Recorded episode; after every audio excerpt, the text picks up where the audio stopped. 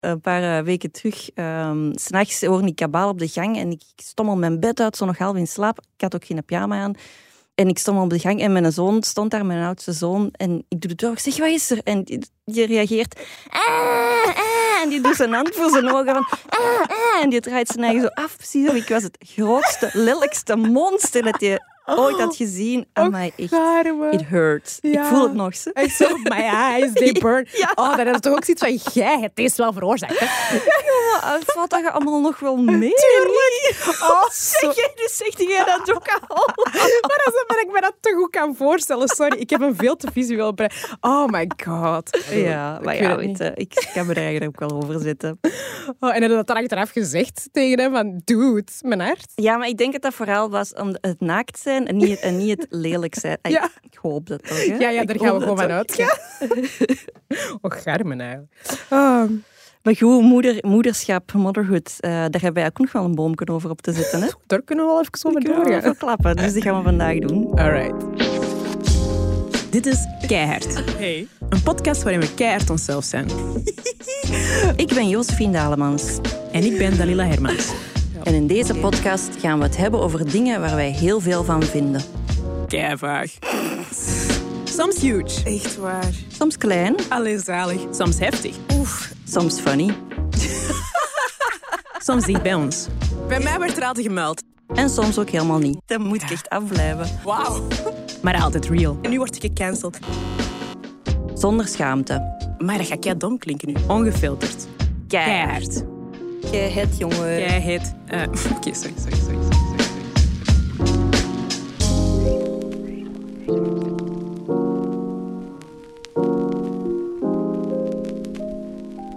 Uh, ja, we gaan het vandaag hebben over uh, mom guilt of uh, moeders, moederschuld, is dan de Nederlandse schuldgevoelens. Schuldgevoelens van moeder. Um, en ja, er is, heel veel, er is heel veel rond te doen, of je kunt er toch heel veel over terugvinden. de laatste jaren, het internet staat eigenlijk vol. Um, en ik merk ook heel hard, ja, ik heb zelf nog, nog kleine kinderen, die bij mij zijn acht, zes en vier. En met al mijn vriendinnen, hè, we hebben het al alles gezegd, die zijn zo kinderen aan het krijgen. Dus ik zit ook heel hard tussen zo de, de moedertjes, de jonge moeders. En uh, dat is gewoon echt een, een hot topic. Hè. We zijn allemaal uh, zo de helft van de tijd verteerd door, uh, door schuldgevoelens. Dus we dachten, hè, we gaan dat eens uitspitten. Um, we hebben dat, ik, ik heb een beetje proberen op te zoeken of er zo een officiële definitie is. Um, en die is er niet echt. Mm -hmm. er zijn, eigenlijk gaat het gewoon over schuldgevoelens die dat gerelateerd zijn aan, aan moederschap. Aan moederschap ja. ja. Um, er, ja, op, Urban Dictionary, ik weet niet dat je uh, Urban Dictionary, ja, de meeste mensen gebruiken ja, dat maar. Ja, ik zoek dat soms als ik een term of een, of een uitdrukking niet weet, dan google ik dat op Urban Dictionary. Ja, daar staat zo alles uitgelegd wat er in de populaire cultuur uh, wordt gezegd. Uh, en daar um, wordt het eigenlijk omschreven als zo een schuldgevoel dat een moeder voelt als ze iets doet voor zichzelf, dat niks met haar werk of met haar kinderen te maken heeft. Ja. Dus dat is een van de definities. Uh, en er zijn nog een heleboel um, zo therapeuten en zo die er ook uh, hun eigen definitie aan gegeven mm. hebben. Maar eigenlijk komt het altijd gewoon neer op bijna disproportionele onredelijke schuldgevoelens ja. die, uh, die moeders of ouders hebben. Ja, als jij dat zegt, dan denk ik het voortdurende, continue gevoel van tekort te schieten als ja. moeder, maar ook op je job, omdat je uh, heel met een half uh, hoofd aan je kinderen zit te denken. Ja. Eigenlijk voortdurend dat je stemmetjes in je hoofd meedraagt die zeggen, je bent geen goed, niet goed genoeg een moeder, je doet deze niet goed genoeg. Dat. Dat, ja. dat denk ik. Ja, dan. dat klopt. Dat klopt. En um, ja, omdat dat zoiets ja, zo, zo algemeen, alomtegenwoordig lijkt te zijn bij, bij iedereen dat ik ken met kinderen, um, ja, leek het, mij wel interessant, of leek het ons wel interessant om daar wat dieper op in te gaan. Um, ik heb zelf ook wel heel, heel veel verhalen hoor. Niet allemaal, hè? Nee, nee, stories for days. Maar, um, maar ik dacht eerst misschien aan u te vragen, want uw kinderen zijn al iets ouder. Maar mm -hmm. dat niet betekent dat je, dat, je dat, dat, dat schuldgevoel waarschijnlijk helemaal weg is, maar misschien uh, al wat verder weg zit of dat je al wat beter kunt relativeren. Denk je ja. dat, dat, dat dat zo is? Ja, is dat vooral iets voor, voor moeders met jonge kinderen? Dat, dat kan, ah ja, dat denk ik. Omdat ja, dan zit je helemaal in zo'n wervelstorm. Kinderen die maken heel je leven, het zetten helemaal overhoop, je emotionele leven ook. En ook voor kleine kinderen zorgen uh, is ook veel intensiever dan voor grote kinderen zorgen. Mm. Ik, ik, zie mij nog zo fietsen uh, naar de crash, zien dat die klein op tijd op de crash is. En dan van de crash naar het werk en dan mij schuldig voelen omdat ik mijn kind op de crash had afgezet. En dan om vijf uur s'avonds terug, maar dan een omgekeerde richting. Schuldig voelen omdat ik de eerste was die, dat, die dan naar huis ging, tegenover ja. mijn andere collega's. Dus. En dat heb ik nu niet, want die kinderen die gaan alleen naar school, die komen alleen terug, die voeden zich, die wassen zich, die kleden zich alleen aan. Dus ik zit daar nu wel uit, maar Mhm. ik herinner mij wel heel hard hoe dat, dat was. Ja. ja, want ik merk ook, die van mij zijn nog klein, maar al minder klein. En het is inderdaad zo, als je zo...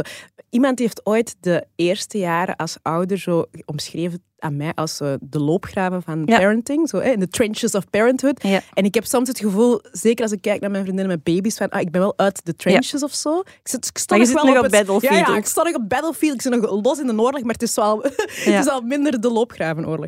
Ehm, maar kun jij zo nog eh, wat concrete voorbeelden van momenten dat je echt schuldig hebt gevoeld of dat je echt dacht van, amai, dit is echt eh, mijn mom guilt acting up. Ja, ja, dat herken ik wel. Onze jongste die, eh, is geboren met een zware nierafwijking, dus die heeft heel lang in het ziekenhuis gelegen, heeft ook heel lang geweend, s'nachts, uiteraard, want je pakt toen ook medicatie. Ja.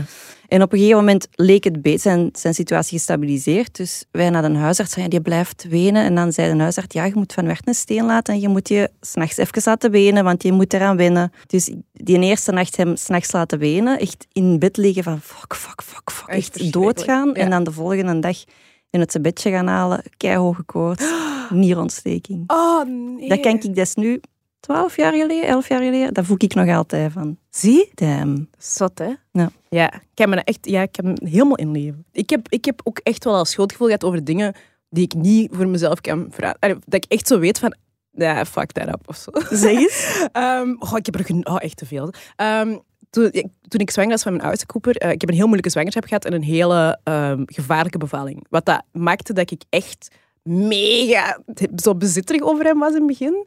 Ehm, dat is ook grappig, al die foto's dat er zijn van die eerste weken, zit ik zo, zit ik zo overover gebogen, like, like een dier, met dat kind in mijn klauwen en zo. Niemand mocht er aankomen, zelfs mijn moeder niet en zo. Dus allee, dat was echt een beetje ehm, extreem. Met als gevolg ook dat ik... ehm, ik had eigenlijk, moest ik, moest ik een, een, een onthaalmoeder of een crash zoeken. Dat, dat moest, hè. Dat moet je normaal gezien al doen als je zwanger bent. Woonden ook in Borgerhout, kei eh, drukbevolkte ehm, ehm, omgeving. En ik wist dat iedereen had het tegen mij gezegd van je moet er op tijd mee beginnen. Maar ik had dat dus gewoon niet gedaan. En ook tegen niemand gezegd dat ik dat niet had gedaan. Dus ja, tegen de tijd dat we dan zo... Dat ik eigenlijk terug moest gaan werken, moest ik dat dan zo wat opbiechten. Van ja, Oh my en god. die is gewoon nooit gegaan. We hebben dat zo kunnen regelen. Op één, ja, we hebben dat echt, dat was een gepuzzel van, eh, van echt niet normaal. Met Mijn man stond in het onderwijs, ik in de jeugdsector. En mijn moeder had heel veel tijd, dus we hebben dat zo kunnen puzzelen. Dat hij gewoon, die is pas naar school gegaan. Allee, dat is eigenlijk de, enige, de eerste keer dat hij echt uit huis is, was als hij naar school ging. En dat was echt omdat ik dat gewoon niet aankon. Ik kon dat niet, mijn kop kon daar niet bij. Om die, Van- om die achter te Om die laten bij achter te laten, ja. Terwijl dat, dat kind was super sociaal. Die had dat waarschijnlijk leuk gevonden. Maar dat zijn van die dingen dat ik achteraf denk van Jesus Christ. Want ook, eh, die heeft keilang bij ons in bed geslapen. eh wat dat echt ook wel een bewuste keuze was. En dat had niet zo heel veel te maken met, eh, met mijn eigen zottigheid of zo. Ik wilde dat gewoon graag. Ehm, maar ja, we hebben dat veel te lang laten gebeuren. En ze hadden tegen mij ook gezegd van als je dan na, tot dan hè, zes maanden of zo, ik weet niet, dat was een of ander ja, zo dat je eigenlijk moet zeggen, nu moeten we ermee stoppen. Hebben we dat ook niet gedaan. Maar als geval heeft hij dat gewoon heeft blijven doen totdat hem vier en een half was en intussen al een zusje had van twee. Oh. En uiteindelijk is hij gewoon van ons bed naar, naast haar gaan slapen. Ja. Dus die, die heeft ook nooit moeten leren van alleen, Alleen te slapen. slapen. En die slaapt nu pas alleen in zijn eigen kamer. En dat is zo... Dan denk ik zo... Maar ik voel me daar niet super schuldig over, want ergens was dat ook wel gewoon een hele leuke tijd of zo. Ja. En heeft dat ook wel gewoon onze band zo hecht gemaakt. Maar ik weet wel dat dat dingen zijn die, dat ik, die ik echt heb beslist, waarvan ik echt achteraf dacht van... mm, Mhm. ahem, little Ja. crazy.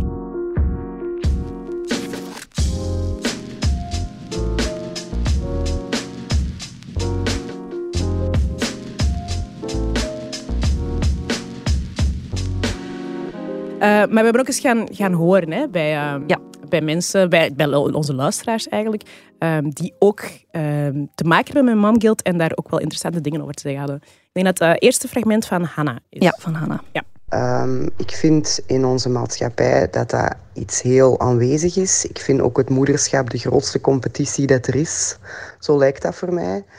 Mom guilt en, en de guilt dat u wordt aangesproken is zeker aanwezig. En ik denk dat dat een thema is waar dat er nog meer over gesproken moet worden. En dat we ook moeten normaliseren dat het gewoon niet altijd even gemakkelijk is, het mama zijn. Want mom guilt krijg je ook van Insta-moms die dat doen alsof dat het allemaal roze geur en maneschijn is. Terwijl we allemaal weten dat het ouderschap geen roze geur en maneschijn is. Allee, toch niet altijd. Mhm. Wat dat zij Inderdaad. zegt over die competitie, dat vind ik ook. En ik heb daar zo'n theorie over. Ik weet niet of dat sens maakt. Maar als mannen ondereen elkaar zo willen aftroeven, van, dan is dat, ik ben de sterkste, ik heb de meeste spieren, ik, heb, ik kan de meeste grieten versieren, of ik heb de langste piemel. Ja. En bij vrouwen ondereen, of bij moeders ondereen, is het toch kei vaak van, zie je zo'n goede moeder dat ik ben? Dat is zo die toxische femininity. Ja. Van, zie eens, eh, wat- ik kan het allemaal af, en biogroentjes, en zes jaar borstvoeding, en met een buik direct plat, en Ja. eh, allemaal mooie kleertjes. Dat is echt wel een, echt een mottige competitie. Hè? Ja. Ja, en ik heb dat zeker online zie je dat keihard. Ja. Want ik heb, het is wat, dat- wat, Hanna ook zegt over die Instamoms. Ik heb er echt een paar dat ik heb moeten ontvolgen, Mhm. omdat ik daar zo onzeker van werd Mhm. en zo ongelukkig van werd Mhm. ook. En, maar ik vind dat wel heel jammer, hè, die competitie. En inderdaad, ook zo wat je zegt, hè, van, niet, het zelfs niet alleen zo eh, dat ze zo laten zien, hoe, kijk, een goede moeder ik ben, maar ook gewoon die kinderen zelf, dat is ook zo. Het is ook een inzet van de competitie. Dat moet ook zo... Met wie het mooiste kindje Ja, heeft. de mooiste en de flinkste en de slimste. En de, ja, dat is gek eigenlijk, hè, waarom Ja. we dat doen. Ik had, en, maar dat wordt wel zo'n beetje... Ik weet, die competitie onderling...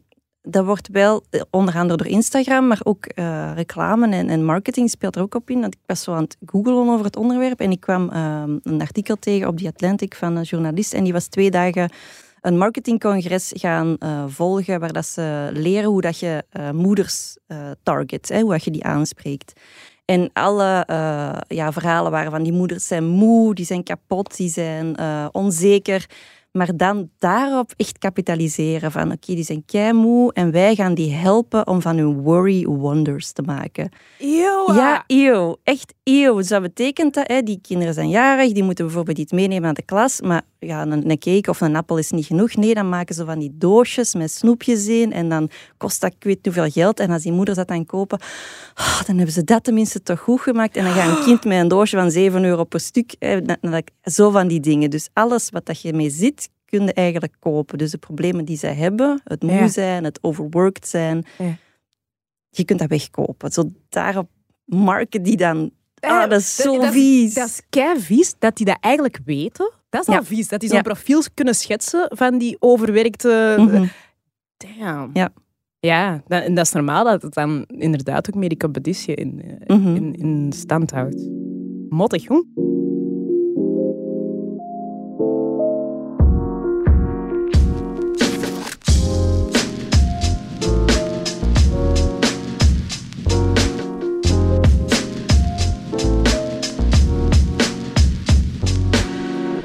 We hebben nog een quote, hè? we hebben nog quotes. De volgende is eh, van Vanessa. Die, ehm, die heeft één kind eh, en die heeft die even achtergelaten. Ben is sinds april bij zijn grootouders in Zambia en ik ben hier in België voor de verhuis te regelen. En dat is wel echt een zware mom guilt, omdat ik heel soms denk van... Oh my god, die gaan me niet meer herkennen, die gaan niet meer weten wie dat ik ben, die gaat kwaad zijn, die gaat tristig zijn, die gaan me zo hard missen. En al die gevoelens komen op en ik heb er heel lang over getwijfeld van, is dat wel een goed idee, kan ik die wel maken? Straks, ja, heeft hij al die gevoelens ten opzichte van mij en is dat allemaal mijn fout? Mhm. Ja, ik kan me dat heel goed voorstellen dat dat een heel heftige beslissing is. Ook al is dat duidelijk hè, voor de greater good en is dat ook eh, keigoed eh, eh, voor haar zoontje. Ik kan me voorstellen dat je daar... eh, want dat is ook zoiets dat wij helemaal niet... Allee, eh, ik ben zelf eh, ehm, Rwandees en mijn biologische familie bijvoorbeeld, daar zou zoiets heel normaal zijn. Dat is, ook, Mhm. dat is ook een heel westers idee om te denken dat je als moeder altijd degene moet zijn die voor je kinderen zorgt. Terwijl bij ons in de familie gebeurt dat constant. Dat, eh, dat je bij een tante zit of bij, of bij grootouders of, of whatever. Ehm, daarom ook, eh, ik weet eh, dat dat in, in, in andere culturen niet zo is, maar bij ons wordt dat gezien, is dat, dat is toch een mega taboe. Gewoon al zeggen van ik heb die een paar, langer dan een paar nachten ehm, bij iemand anders eh, ondergebracht. Ja, dat gebeurt niet meer. En, of niet meer zo vaak, denk ik. Maar dat idee van dat een, een mama of een, een, een, een ouders, dat die helemaal alleen als enigste verantwoordelijk zijn voor dat kind, dat is ook gewoon hallucinant. Want dat Ja, klopt gewoon dat klopt niet. helemaal niet. It takes a village. Hè, dat is zo'n kei platje, hè, mega cliché, ik weet dat. Maar dat klopt wel. It does take a Mhm, village, weet je. En dat is... ehm, ik heb dat wel na mijn eh, zotte ehm eh, voorovergebogen animal tijd met Cooper, eh, heb ik dat wel heel snel geleerd. Van dat, is, dat, ik, dat, ik, dat, dat ik niet zo in, in dat opvoeden wil staan. Dat ik dat niet allemaal alleen hoef, hoef in te vullen. Maar ik kan me wel voorstellen, in Vanessa geval, dat bijvoorbeeld Mhm. als je zo'n heel grote ehm, ingrijpende keuze maakt, dat je je daar schuldig over voelt. Want ja, het is niet te vergelijken met Zambia natuurlijk, maar ehm, wij zijn verhuisd vo- vorig jaar van Antwerpen naar Brugge. En dat is iets dat ik heel graag wou. Ehm, en ik heb me daar ook echt heel schuldig over gevoeld. Omdat ik zeker voor de nauwste, ik haalde die weg van al zijn vriendjes, van alles wat hem kende. Eh, we zijn van een super diverse buurt naar een bijna eh, compleet witte buurt gegaan. Dat, zijn echt, dat is een grote, voor zo'n kleine kinderen, dat een grote levensveranderende stap. En ik heb dat beslist in hun plek. Ehm, dus ik was heel opgelucht toen dat bleek, dat schooljaar begon en bleek dat het allemaal goed ging. Dat die, maar ehm, stel dat dat niet was geweest, of stel dat die niet direct vriendjes hadden gemaakt, of wat er te- dan had ik dat sowieso mezelf heel hard aangetrokken. Ja. Dus ik denk dat zo, hè, in, in, bij Vanessa die de, de quote het is een beetje dubbelop. Je bij ten eerste een grote ingrijpende beslissing genomen. En ehm, om dat te kunnen waarmaken, heb je je kind even bij iemand anders op, ondergebracht. Ook al is dat een grootouder, ik kan me echt voorstellen dat je dan eh, dat de guilt Ja. diep zit. Ja, dat hangt eh, een beetje samen met wat Doreen zegt. Hè. Die zegt dan niet van een kind achterlaten bij familie, maar een ander verhaal waar ze zich een grote beslissing die zij zelf heeft genomen, waar zij Mm. zich ook schuldig over heeft gevoeld. Het eh, grootste schuldgevoel dat ik nog tot op de dag van vandaag met mij meedraag, is ehm, het feit dat ik ben weggegaan bij haar papa. Dat ik haar niet dat ehm, familiegevoel kan geven dat ik altijd had gehoopt te kunnen geven aan mijn kinderen. Ja. Dat, ja, Maar het- dat is moeilijker voor mij om in te schatten, omdat ik wel eh, met de vader van mijn kinderen nog nog? Alsof dat dat zo veilig is. Eh, maar eh, omdat we wel nog samen zijn. ehm, maar het lijkt me ontzettend moeilijk om het allemaal alleen te doen ook. Dat Mhm. alleen al, gewoon single parents, echt waar. I tip my head to you, elke dag. Ehm, en u daar dan ook nog eens schuldig over moeten voelen, is eigenlijk ook wel heel hard. Want dat is eigenlijk al super zwaar wat, wat dat ze doen. Ja. Helemaal alleen een kind opvoeden. En dan moet je ook nog eens je daar kei slecht over voelen. Allee, dat moet niet, maar ik kan me voorstellen dat dan de maatschappij dat schuldgevoel ook nog eens aan... Dat is, ja. Maar dat is ook omdat er zomaar één plaatje is van wat een perfect gezin is. En dat Ja. is een mama en een papa en twee kindjes die in een rijhuisje wonen of in een groot huis wonen met een tuin. En dat is het ideaal gezin. En Ja. als je daarvan afwijkt, dan, ja, dan wordt je schuldgevoel aangepraat of dan voelt u vanzelf schuldig. Ja, Dat is ik een denk dat. jammer. Dat is heel jammer. En dat is ook ja, dat is gewoon een beetje een gebrek aan representatie misschien ook wel. Van zo verschillende vormen Mhm. van samenleven Mhm. en verschillende gezinnen. Ehm, eh, wat dat eigenlijk ook weer aansluit bij iets anders dat Doreen zei over Mhm. representatie. Hè, dus ik ben een witte mama, Jazz is een, een, donker, een donker meisje. Ehm, zij is natuurlijk op zoek naar een bepaalde representatie en ik kan haar die representatie als mama niet geven. Dus eh, daar heb ik het heel moeilijk mee. Eh, gelukkig heb ik een enorm, enorme diverse vrienden, vriendengroep. Ik heb een fantastische familie, dus allemaal wel mensen die, die jazz eh, met heel veel liefde opvangen en mee laten groeien in wie zij is. Ja, dat herken ik dan weer wel heel hard. wat dat Doreen daar zegt. Ehm, want ja, ik ben, mijn kinderen zijn, zijn mixed. Ik niet. Hè. Ik ben, er wordt vaak zo eh, van uitgegaan dat ik dan als zwarte mama dat wel heel goed zal begrijpen als ze bepaalde dingen tegenkomen. Terwijl ja, dat is ook weer een andere soort identiteit. En, en, en mixed zijn brengt ook zo heel zijn eigen ehm, eh, verhaal met zich mee. Dus dat is ook iets waar ik me zorgen over maak zelfs. Van, ah ja, ze gaan dat zowel bij mij als bij een papa gaan ze nooit die volledige Mm. ervaring hebben of zo. Maar ik kan dat wel relativeren. Ook zoals Doreen zegt, ten eerste, je hebt genoeg mensen rondom. Mhm. Hè, zo kunnen dat al, al mee oplossen.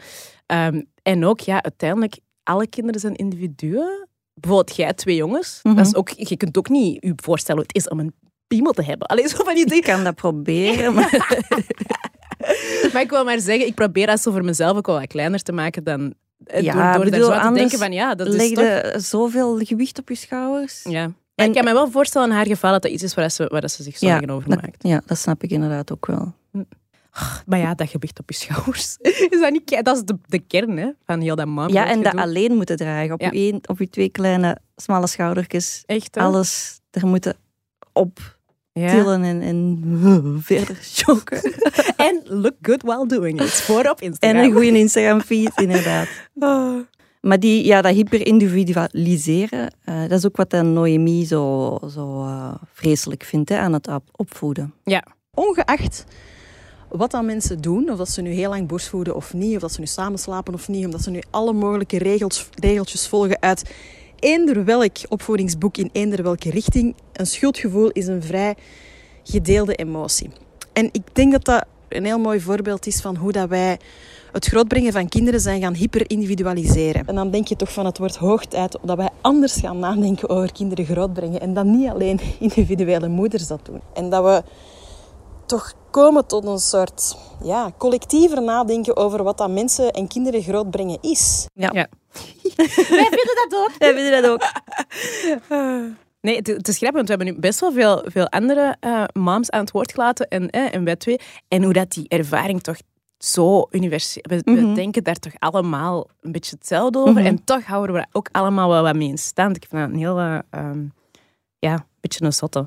Want ja, waar dat vandaan komt, momguilt, ik denk dat dat nu al wel duidelijk is. Hè. Dat is heel vaak gewoon aangeleerde stress of aan- aangeleerde druk. Of Dat is Mhm. toch het gevoel dat ik ervan krijg. Hè. Want de maatschappij die u bepaalde beelden voorschotelt. Andere mensen, andere moms rondom u, die dat die druk op u leggen, social media. Ehm, ehm, maar, en dat is wel een belangrijke ding, het is ook gewoon het systeem Ja. waarin, wij, waarin wij leven, is eigenlijk ook Niet gewoon- gemaakt voor, voor helemaal alleen kinderen op te voeden en te gaan werken. Hè?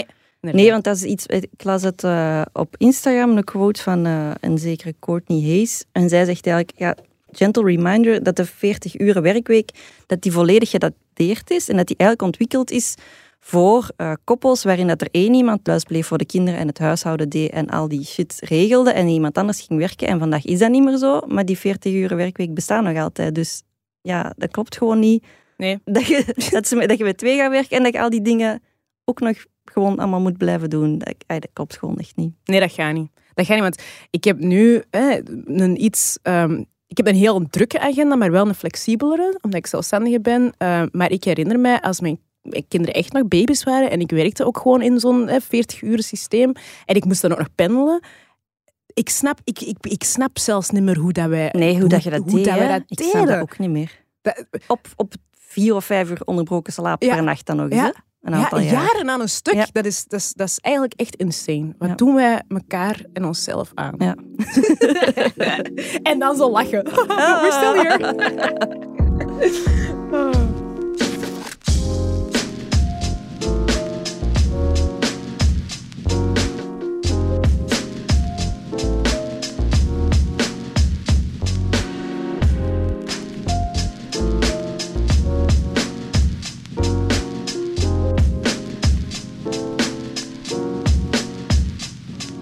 tijd voor een, voor een breakske. Ja, oké, dit, eh, dit keihard. Dus Ja. daarin vertellen wij over screenshotjes die wij nemen op onze telefoon en die daar dan waarschijnlijk gewoon maanden of weken staan. Ja. Of soms laten we die in elkaar zien. Eh, ik had er ene en dat was eh, een, eh, een tweet van eh, een eh, creatieve producer. En ja, ik zag in haar bio dat zij heel veel zo, eh, dingen, festivals organiseert, comedy, podcast enzovoort. Kate Helen Downey. En zij zegt eigenlijk...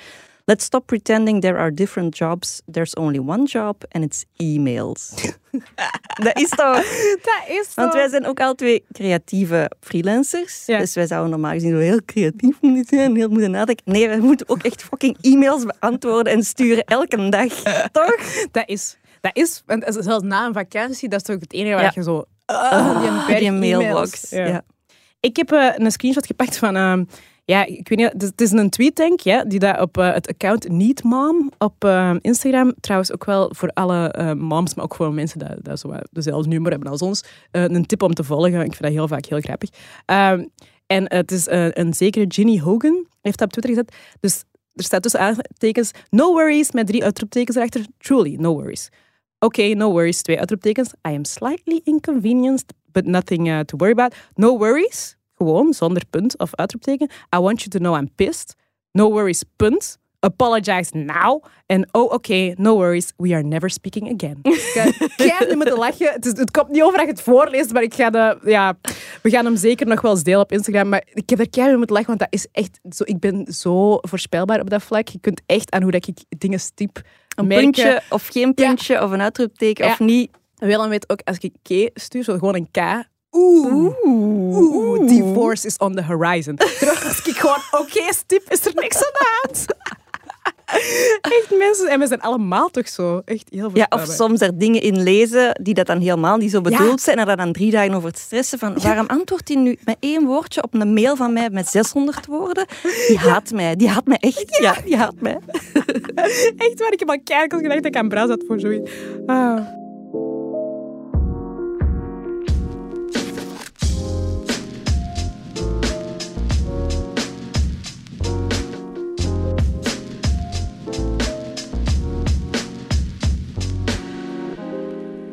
Bestaat er ook zoiets als dad guilt. We hebben het nu aan het over mom guilt. Ehm, ik ben daar eens met mijn vent over gaan babbelen.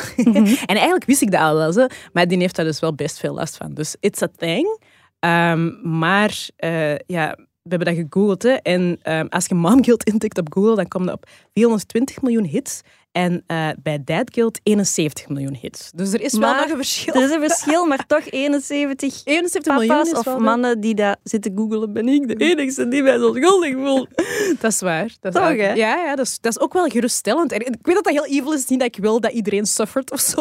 maar, maar ik ben toch wel blij eh, dat, die daar ook, dat die daar ook mee zitten. Eh, maar als ik zelf met mijn man erover praat, dan zijn het wel andere dingen waar het hem zich schuldig over voelt. Ja, ik heb het ook inderdaad aan Mark gevraagd. En hij zei, ja, uiteraard, hij zei, ik denk niet zoveel als, als, als jij misschien, omdat dat bij jullie harder wordt eh, aangepraat. Maar ik voel me schuldig over dat ik te weinig tijd met hen doorbreng. Dat ik te snel kwaad word of te snel mijn geduld verlies of de zaken niet goed aanpak. En hij vergelijkt zijn vaderschap ook met zijn eigen eh, vader en, en hoe dat hij als kind is opgevoed. Ja.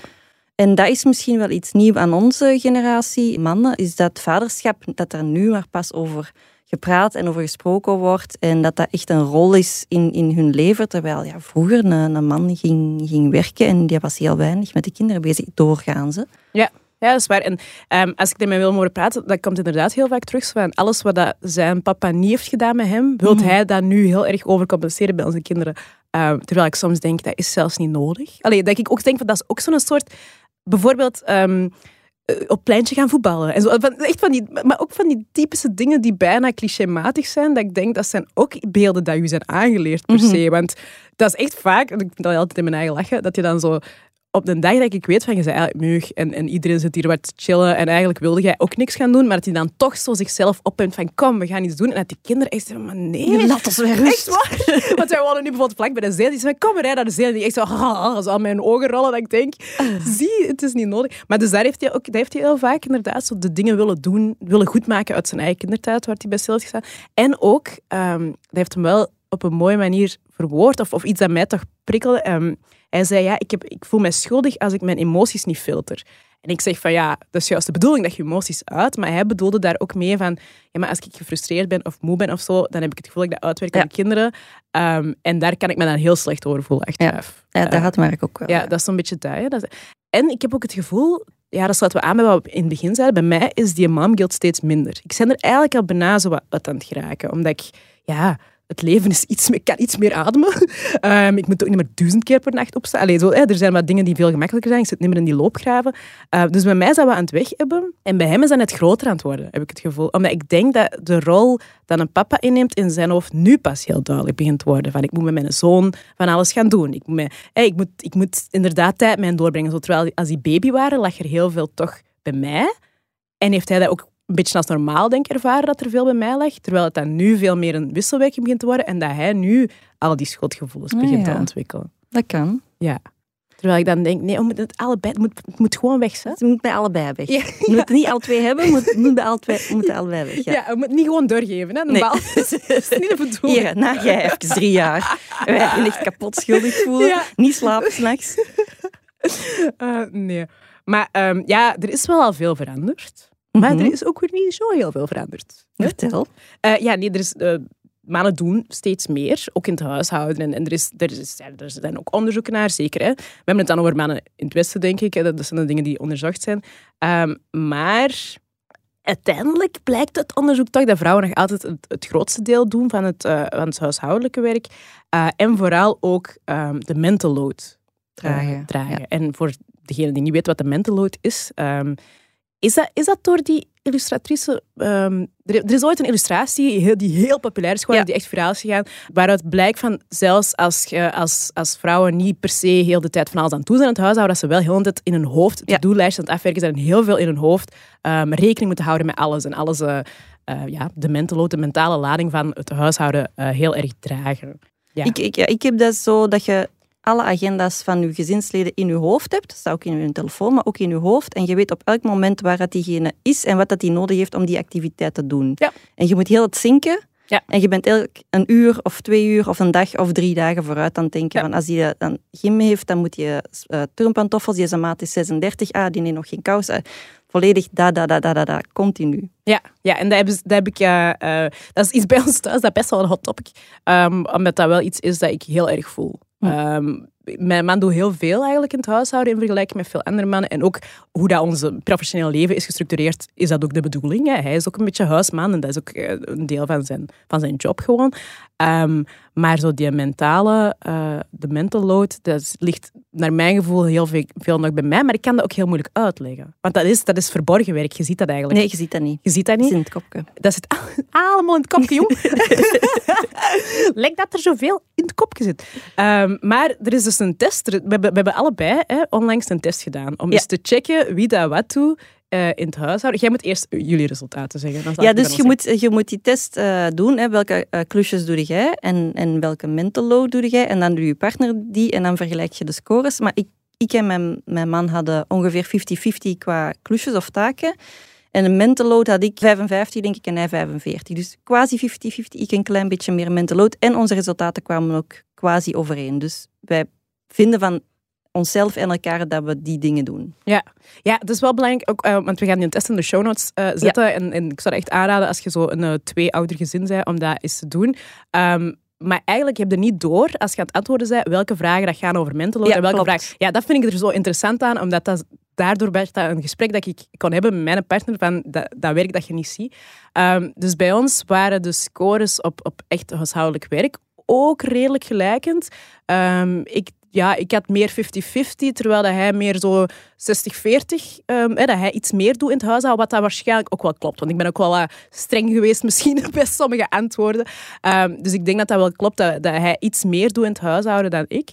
Eh, maar als het dan over mental load ging, had ik bij mezelf heel veel meer. Echt, echt ja, 85, 15 of zo. Maar hij toch ook wel 70, 30, dat dat bij mij zou liggen. Snap je? Ja. Dus ook, ook uit zijn test bleek dat, dat, er toch wel heel veel mental load bij mij blijft liggen. Ehm, ik vond het wel interessant om te doen. En ik vind ook wel iets interessant om af en toe bij stil te staan. Want dat een huishouden echt niet alleen ehm, huishoudelijke taken uitvoeren is, maar ook al dat gepuzzel Ja. en dat gedenk. Want daarvan komt bij mij heel veel van de stress. En Ja. heel veel van het schuldgevoel. Omdat ik heb één radarke in mijn hoofd niet goed laten draaien. Ah, en dan voel ik me daar kei schuldig over. Dat ik zo één ding... ik- eh, als ik zo eens een keer een schoolrekening heb vergeten te betalen, dan denk ik echt, wat ben ik voor een moeder? Terwijl, als ik dan denk, ja, maar wat speelt er allemaal in mijn hoofd buiten mijn werk? Mhm. De. Dus het is een wonder dat ik niet duizend dingen op een dag vergeet. maar kun jij inbeelden dat wij dat ook, of dat vrouwen of dat mensen, ouders, dat ook moesten doen als er geen iPhone was en geen iCal? Oh my en god. eh, bedoel, hoe zelfs? Ik heb, zelfs als jij dat nu Hoe? zegt, begin ik te zweten. Dat is echt de. Oh man. Nee, daar ga ik zelfs niet in duiken. Dat is, dat te stressy om over na te denken. Maar ook dat, als je kinderen ouder worden, dat wordt ook... Ik heb eigenlijk niet zo heel veel mental load meer. Zalig. Ah, altijd als ik met u babbel, dan denk ik... Ja, oh, manneke, ah, I'm in a better place. Sorry, hè. En ik zit Sorry. mij altijd zorgen te maken over ik moet die loslaten. En die Laat die los, man, laat die los. Yes, grow up. Grow up. Fly. Ehm, nee, zalig. Ehm voilà. Goed.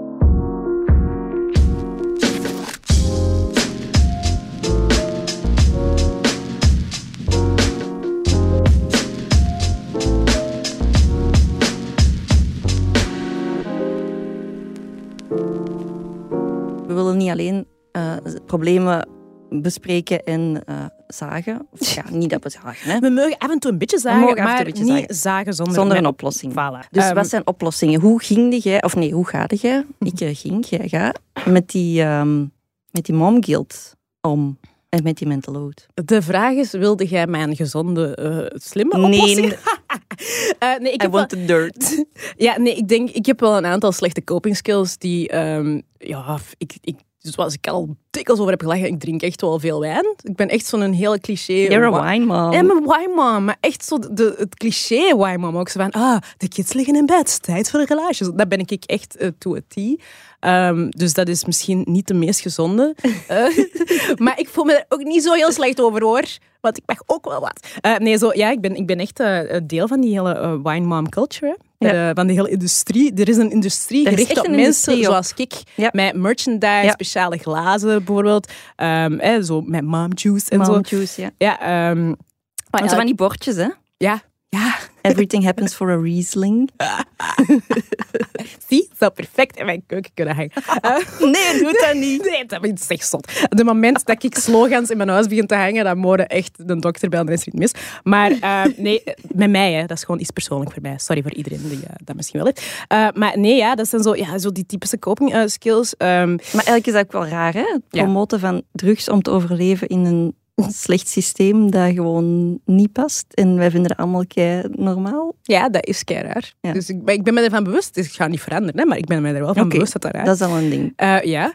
Ehm, ook een, ja, een ander slechte misschien eh copingmechanisme dat veel mama's die dat ik ken eh, een beetje in vervallen, is zo dat echt een controlefreak worden. De hele tijd Mm. alles in de hand willen hebben, niks kunnen loslaten, super perfectionistisch zijn.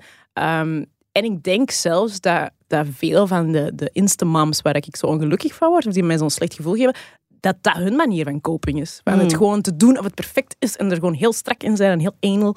Ehm, dat is ook een eh Ja, want dan is het op hun Insta-feed is het al perfect. Dus dat is dan toch al een deel van hun leven dat, Ja. dat goed gaat. Of dat perfect eruit ziet. Ja, ja. ja en ook wel ehm, zo, eh, nog een heel klein beetje aansluiten bij dat mental load ding. Gewoon door, door, eh, doordat dan al die lijstjes in je hoofd heel aan te draaien en dat je die zo perfect wilt hebben, houden dat ook zelf in stand. Ja. Want je bent niks uit handen aan het geven. Je kunt, Nee. Eigenlijk kun je de helft van al die lijstjes kun je aan andere mensen vragen. Of kun je gewoon lossen van ja, whatever. Maar je doet dat niet, want het Mhm. moet allemaal eh, goed zijn. Ehm, eh, dus ik denk dat dat zowel koop, slechte coping skills zijn die er bestaan, maar die ik ook gewoon allemaal zelf ehm, eh, heb gedaan of heb Ja. gebruikt. Ehm, maar er zijn ook wel goede dingen.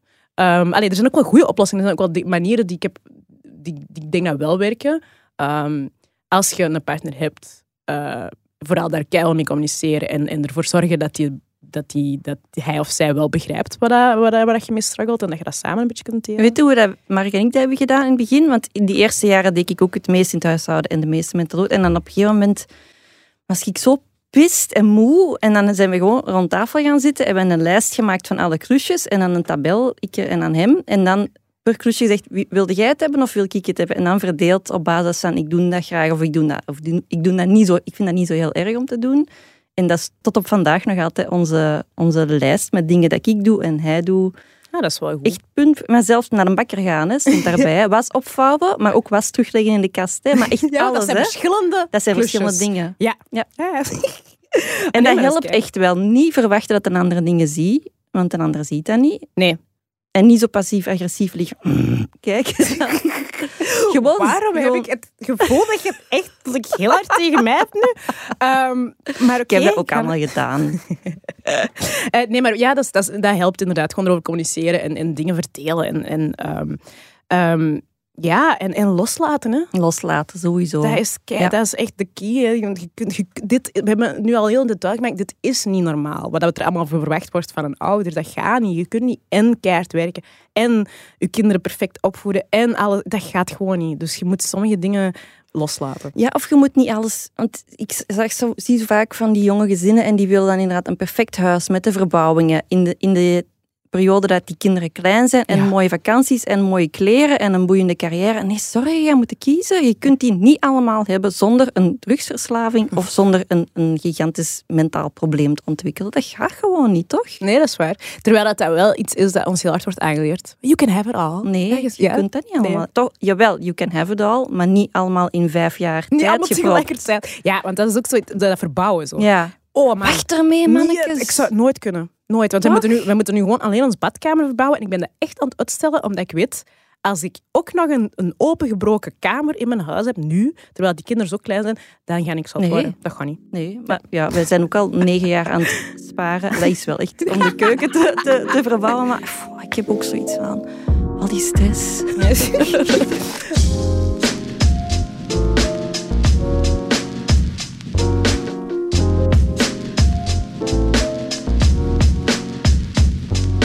Dit zijn allemaal natuurlijk dingen dat we, dat we zelf kunnen doen. Maar er zijn ook een aantal dingen die gewoon structureel Ja, zouden wij moeten moeten veranderen. eigenlijk niet als individuen de oplossingen bedenken voor dingen die structureel niet kloppen. Nee, dus er zijn bijvoorbeeld een paar beleids, eh, dingen, beleidsmaatregelen, maar ik moest even denken, ehm, die dat er zouden kunnen genomen worden, die die, die, die mom guilt en dad guilt veel minder zouden maken. Zoals bijvoorbeeld meer vaderschapsverlof. Dat is Ja. nog steeds, eh, want ze gaan er nu 20 dagen van maken, zeker. Maar dat, Naar is het einde van de legislatuur. Dus dat was vroeger vijf, nu is tien en het zou naar twintig gaan. maar dat is nog altijd Dat is nog altijd belachelijk weinig, weinig. ja. Dat is nog Ja. altijd geen maand, dat is echt heel kort. Ehm, en ook ja, de vier dagen werkweek, dus de- dat is al uitgetest in een aantal landen, Ja. om eh, gewoon geen 40 uur werkweek, maar gewoon een vier dagen werkweek en drie dagen weekend. Ehm, dat dat gewoon beter is, dat mensen beter eh, presteren op hun werk ook daardoor. Ehm, dus dat is ook zeker iets om te overwegen. Kan natuurlijk niet in elke job, maar Nee. zou wel echt een, idee, een, een- begin kunnen zijn. En een basisinkomen, ehm, daar, is ook al, er zijn ook al heel veel experimenten rond gedaan. Hè. Als je gewoon mensen eh, een basisinkomen geeft waarmee ze kunnen ja, overleven eigenlijk. En, en ja, op die manier mensen kunnen stimuleren om veel meer het werk te doen dat ze graag doen en om heel veel druk weg te nemen. Eh, dat zou allemaal heel erg helpen, denk dat ik. zou helpen, hè? En een paar, ik heb er zo nog twee die dat voor mijn eigen werken, dat echt zo heel, dat zijn heel softe dingen, dat je waarschijnlijk denkt van, ja, de, maar toch, ik moet dat af en toe hardop tegen mezelf zeggen, ik ga nu ook hardop zeggen, Ehm, lief zijn voor je eigen. Ehm, ik vind dat echt belangrijk. Ik moet dat af en toe echt doen. Zo tegen mijn eigen zeggen van, Safa jong, je bent echt je best aan doen. En soms is het kut. En als, het is niet omdat ik iets kut vind, dat dat betekent dat ik mijn kinderen niet graag zie of zo. Want daar had ik in het begin heel erg van, als ik toegeef ehm, dat ik het heel moeilijk vind, dan lijkt het alsof ik het niet leuk vind. Of dat, ik niet graag mama ben, terwijl dat, dat is de joy, dat is mijn pride and joy, nog altijd. Ik doe dat keihard. Ik zou nooit een ander leven willen. Dus ik moet af en toe tegen mijn eigen zeggen van, je mag echt vloeken. En je mag echt zeggen, want die is allemaal superveel en zwaar en moeilijk en ugh. Maar daarnaast ehm zie je die kinderen wel keigraag. En ehm, een goeie dat, dat, ehm, dat Willem mij eigenlijk zo heeft aangeleerd, is van, ja, de proof is in de pudding. Van, ik, ik moet niet afwegen aan andere mensen of aan, aan Instagram of whatever, of dat ik een goede moeder ben. Ik moet eigenlijk gewoon naar mijn kinderen kijken. Mhm. En zolang dat die gezond en happy zijn, en zelfs die niet gezond zouden zijn, maar eh, snap ik bedoel? Zolang ik daaraan zie van, oké, dat zijn gelukkige kinderen. eh, En als ze het niet zijn, durven ze daarover te praten. En eh, ik heb daar een goede communicatie mee. Dat is het enige, dat is het enige rapport dat ik moet hebben. Hè. Ik Ja. moet niet kijken naar al de rest. Al de rest is niet belangrijk. En als ik dat zo af en toe, die twee dingen tegen mezelf herhaal, dan drink ik drie glazen wijn minder. Wat mij vroeger hielp was onthouden dat alles een fase is. Ja. De, de slapeloze nachten, de tandjes, de peuterpuberteit. Alles is een fase, dat je allemaal voorbij. En nu, ah ja, nu is, ik zeg het, hè, dit zijn tieners, die hebben mij niet meer nodig. Die in plaats van mama, zeg je nu moeder. Wat eten we vanavond? En dat is het zo. Dus, Ja. En al die schuldgevoelens die ik heb gehad toen, pff, dat was gewoon tijd en energieverlies. Ja. Want die zijn ook gelukkig nu. En dat zijn tieners, maar die komen wel met mij, als, naar mij als die een probleem hebben. Dus Ja. ik heb een goede job gedaan en ik ben, ik ben wel een goede moeder. En ik durf dat nu ook echt te zeggen zonder zo dat idee van, oh, die durft dat zeggen als ze een goede moeder is. Ja, Ja, ik ja, ben ik wel een goede moeder. Ik vind dat, ik vind dat wel. Ik vind dat ook van u, hè? Ik, ik, zeg het, one day ga ik dat denk ik ook van mezelf vinden. Ehm, en ja, nog een laatste ding is, ehm, maar dat zeg ik meer tegen andere mensen, ehm, is zo, het is niet omdat je niet de dingen met hen doet, dat je ze niet voor hen doet. Dus waarmee ik bedoel, het is niet omdat jij ehm, veel bent gaan werken of omdat jij eh, af en toe eens met je vriendinnen iets tof gaat doen of iets voor jezelf en, en dat je dus eigenlijk niet bij hen bent. Dat betekent niet dat je dat niet ook voor hen doet. Want een gelukkige moeder is veel toffer dan een ongelukkige moeder. En eh, de vrienden die dat jij, de vriendschappen dat je onderhoudt, dat zijn ook delen van het netwerk en van de zo. village. Dat is En zo. snap? Ik Ja. heb soms iets het feit dat ik met mijn single friends kan, soms kan gaan hangen, maakt ook dat die af en toe komen babysitten. Allee, dat is allemaal aan elkaar verbonden. Dus het is niet omdat ik af en toe er niet ben, dat ik niet eigenlijk heel veel dingen aan het doen ben die misschien wel goed zijn voor hen in de long run. Nee, want hoe groter dat uw wereld is, Ja. qua vrienden of qua eh, beroep of, of input of zo, hoe groter dat hun wereld wordt. Hè? Ja, dus dat. En ik heb zeker ook zo met dat professioneel, want dat is bij ons zo, ja, ik ben echt zo degene die het meeste werkt van ons met twee. Ik ben dus ook degene die het meest van huis is. Ehm, en dat is echt iets dat, dat nog altijd toch zo wel een taboe is. Zo, of zo een working mom is allemaal goed, maar als je dan te ambitieus lijkt, dan vinden ze dat dan ook weer. Ik krijg heel vaak nog in het interviews en zo de vraag van, en hoe doe jij dat dan met drie kinderen? En dan denk ik, ja, we zijn met twee. Allee, het is- dat zijn zo vragen dat ze aan mannen heel weinig stellen. Ehm, en terwijl ik dan denk, ja, ik ben opgevoed door een super... Ons mama is een fantastisch mens, zijn, maar dat was een, een huismoeder en die heeft, heel, die heeft echt zich helemaal weggecijferd voor ons. Die was er altijd. Maar, en dat is voor een stuk goed geweest. Hè. Tijdens mijn jeugd was dat, als ik echt klein was, was dat plezant. Maar dat was ergens heeft hij daar ook wel echt spijt van gehad. Die heeft echt ook niet voor zichzelf kunnen kiezen. En ik heb dat ook gevoeld. Niet dat hij dat mij ooit heeft verweten of hardop heeft gezegd, maar ik heb dat achteraf gevoeld. En ik had een heel erg schuldgevoel daarover of zo. Dat als ik dan 18 was en ik ging op kot, dat ik zo het gevoel had van, oh, ik laat die achter en die heeft niks niet meer of zo. Snap je? Oh. Ja, ja, echt waar. En ik vond dat zelfs moeilijk om te vertrekken. Terwijl ik dan denk van, mijn kinderen gaan dat gevoel wel nooit hebben. Die gaan wel, kan er wel kunnen tonen wat ik allemaal heb gedaan in die tijd dat ik er dan misschien niet fysiek was of zo. Ja. Zie je? Hè? En nu voel ik me opeens alweer een pak beter. Er zijn weer drie glazen minder deze week. nee, maar ja, at the end of the day, schuldgevoelens zijn ook gewoon... Schuldgevoel is een van de meest onproductieve gevoelens, want dat lost niks op. Nee, dat is waar. Jij wordt er niet beter van, dus de persoon die zich schuldig voelt, wordt er niet beter van. En de persoon tegenover wie dat je schuldig voelt, die wordt daar ook niet beter van. Uw kinderen hebben niks aan dat schuldgevoel. Hè? Ja, dat is waar. En ook ehm de onderzoek wijst uit, als je schuldgevoelens hebt, dan gaat je gedrag niet veranderen. Dus je schuldgevoel maakt niet dat je beslissingen maakt die je gedrag keihard veranderen. Dus dat is eigenlijk een super onproductief en onnuttig gevoel. Ja. We hebben nog wel een goede laatste quote van een mom die dat, eh, die dat, dat, dat laatste wat je zei al heel goed begrepen. Ja. Hillary. Ik weiger om mij schuldig te voelen als moeder. Ik ben heel hard fan van het idee van ouderschap dat gewoon goed genoeg is. Als alleenstaande moeder ben ik blij als mijn kind alles heeft om te kunnen overleven, met daarbovenop heel, heel, heel veel liefde. Het leven is moeilijk en hard genoeg zonder dat je het pijnlijker zou gaan maken door schuldgevoel te entertainen. Ik weet dat ik mijn best doe en ik weet dat mijn kind zich geliefd voelt. En dat is goed genoeg. Daar ben ik trots op. En ik weiger mij slecht te voelen door beoordelingen van de maatschappij of de patriarchie. We've got this. We're good enough. And I'm proud of us. I'm proud of her too! Ja, dat is zalig. Hè? Oh, ik, wil, ik zeg het, ik wil echt naar dat, naar dat gevoel. Het daar geraken. Ja, ik denk het ook wel. Ik denk het ook wel. We're good enough. Ja. zalig. Dat is Ehm, misschien een mooi om mee af te sluiten. hè? ja, ik denk dat. Ik wil er niks meer aan toevoegen, want het is Nee, perfect. is proper. Ja. Ja. ik kan er ook niks meer over zeggen. Netjes.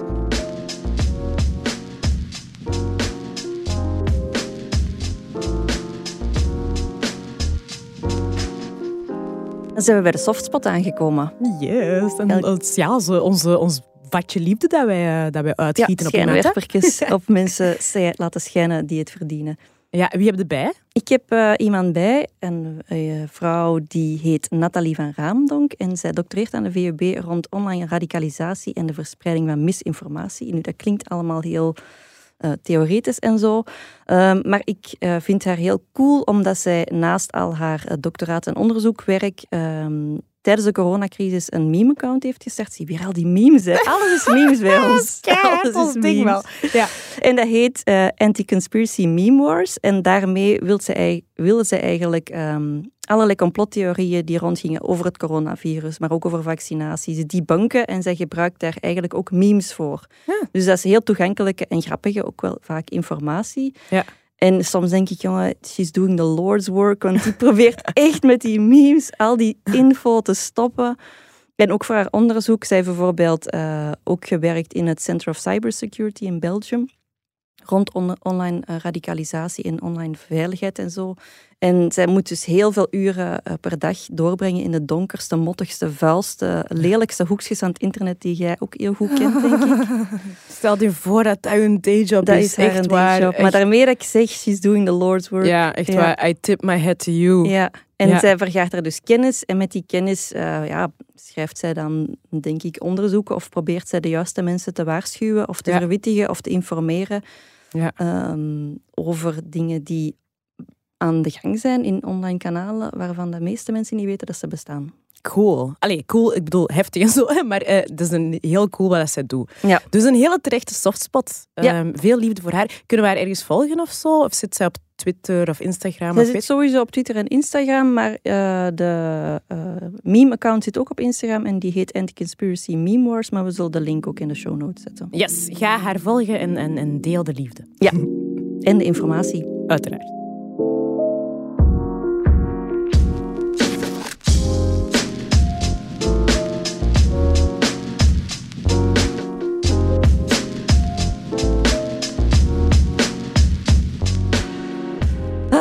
Is er allemaal uit. Ja, ik voel me toch wel lichter. We, kunnen- we zijn echt goed geëindigd. Even, dat was een beetje therapie. We zijn, we zijn diep begonnen en we zijn Ja. op een high geëindigd. Ja, en zo, zo doe ik dat graag. Eh, eh, nee, ja, ik, eh, ik zou zeggen, volg ons op Instagram. En in de show notes ga je eigenlijk alle links terugvinden van alles wat we hebben gezegd. Ja. Ehm, Dank ook aan de mama's die iets wilden ja. inspreken en wilden toevoegen aan ons verhaal. ja, die zijn ook super eerlijk geweest. Heel cool dat die ook zo het gevoel hadden. We kunnen dat doen bij die madame. Vind ik tof. Ehm, ja. Ja, die test die, waar we het over hadden, staat ook in de show notes. Ja. Dus je kan die daar nog, eh, nog eens doen met je partner. Ja. En verder, ja, dank je voor het luisteren weer al. Ja, heel leuk. eh, ja, het, is, tof, hè. Ik, moest, ik eindig altijd met een keigrote smaak. ik kan er niks aan doen, sorry. Oh ja, ik zit echt heel goofy te glimlachen. Eh, nee, het was, het, was, het was plezant. Merci om te luisteren. En eh, ja, tot de volgende Tot de keer. volgende keer. Doei.